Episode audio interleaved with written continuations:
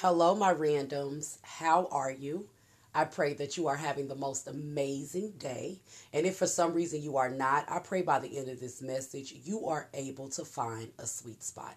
Okay, my friends, you know what time it is. Go ahead and gather your supplies. I need you to go ahead and get a pen, get a paper, um, grab a buddy, because sharing is caring, and get a snack because it's it's like Thanksgiving time. And then come on over here to the corner where we have our most potent conversations on Nina's Random Corner. All right, friends. Hey, come on, come on in here because it is Thanksgiving time. It is a time to start thinking about what you are most thankful for. It is time for us to start thinking about um, that that season. We're in the season of gratitude, and you know we want to be thankful for even the smallest things. Amen. So listen, I have this ideal of what I call a mental cooking show um, in light of the holiday season. And I want to share with you, just some food for thought and a creative way to um, plan out your mental meals. So let me give you a little backstory. As I was growing up, um, we had, you know, we wasn't the silver spoon family, but we were always provided for, praise God. Um, you know, not all the times did we have a full refrigerator. So we had a few struggle meals. I know y'all know what we're talking about. We had a few poor man meals, so my mom would call them that poor man pot, the poor man chili, poor man spaghetti. Um, and it basically just meant we worked with what we had, right? We worked with what we had. But one thing that I I noticed that we always had the bare essentials you know the things that you that you could make something with so you know there was always you know the seasonings, of course. We always had a cabinet full of seasonings, but we always had the basics like rice, potatoes, and and vegetables. You know, stuff that fill things in, um, pasta, noodles, things like that. And uh, my mom was always able to make something happen. And you know, um, a full refrigerator is always great. It's always great, but it's the days when it's empty that require your skills and your resourcefulness to keep you from starving. Come on, Revelation. That's it right there. So let's transfer this over to a mental capacity. Not all the times are you going to be filled up, my friends. Not all the times in life are you going to have everything to make that perfect situation or that perfect moment. You feel what I'm saying? However, if you are always filled up with the bare essentials, right, with those filler things, then you should be able to put together something.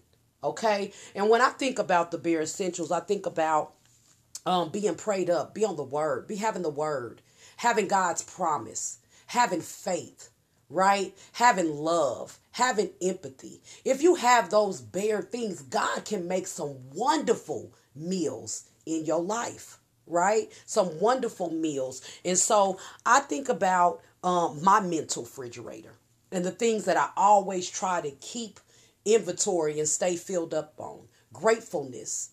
I'm grateful for even the smallest things because it's sometimes the smallest things that carry you through to your next season.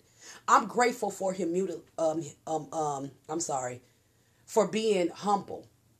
I'm grateful for having a humble spirit, right? I'm grateful for love. I'm grateful for empathy. I'm grateful for confidence.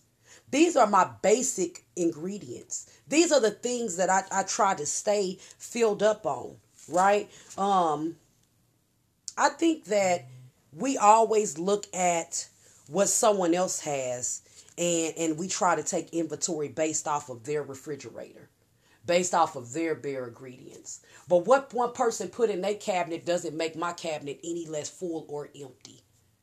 So even though you're looking out on this holiday season, my friends, and you may feel like there's some people that have more and there's some people that's more blessed, I want you to dig back into your storage cabinet. Because even though your refrigerator is not full, even though you feel like your life is not full, right?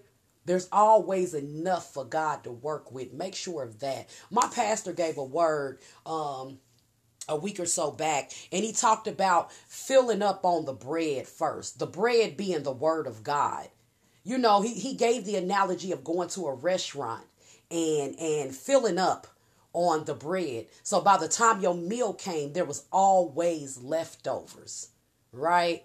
There was so many leftovers that sometimes you have enough to go on and give it to your kids, give it to your spouse, right? Eat it for your lunch the next day. Okay? So fill up on what you have, but always make sure you fill up on the bread. Fill up on the bare essentials because those things, I'm telling you, we did not starve. Those poor man chilies, because they was made with love, was some of the best meals that we had. Right? That poor man shepherd pie was some of the best meals we ever had. Because my mom knew how to work with what we had because not in all seasons is going to be bountiful. And in this holiday season, don't worry about what another person has on their table or in their life. Be grateful for what you have in yours. All good. I didn't have too much. I didn't have too much. I just wanted to share that mental cookbook with you and hope that it bless you in some kind of way because I know that um, some of us are not able to go and spend the holidays with our families. We're not able to go and be surrounded um, with those tables of love, and sometimes it may feel empty and it's hard. You know, it's it's it's kind of sad sometimes when you think about um, um, how you used to be able to hang out with um, all of your family, and now maybe you know maybe you moved out of town, maybe some of your family passed away, um, maybe some of your family's not getting along, and and you feel like your refrigerator is kind of empty. But I promise you, you always have something in your in your in your um, storage cabinet. At least you should. Take inventory, um, activate your gratefulness, and um, know that I love you. Know that I am praying for you. Um, and I, I pray that you are, are blessed. Pray for me, and I'll meet you back here at the corner um, next Wednesday. All right. Peace, guys.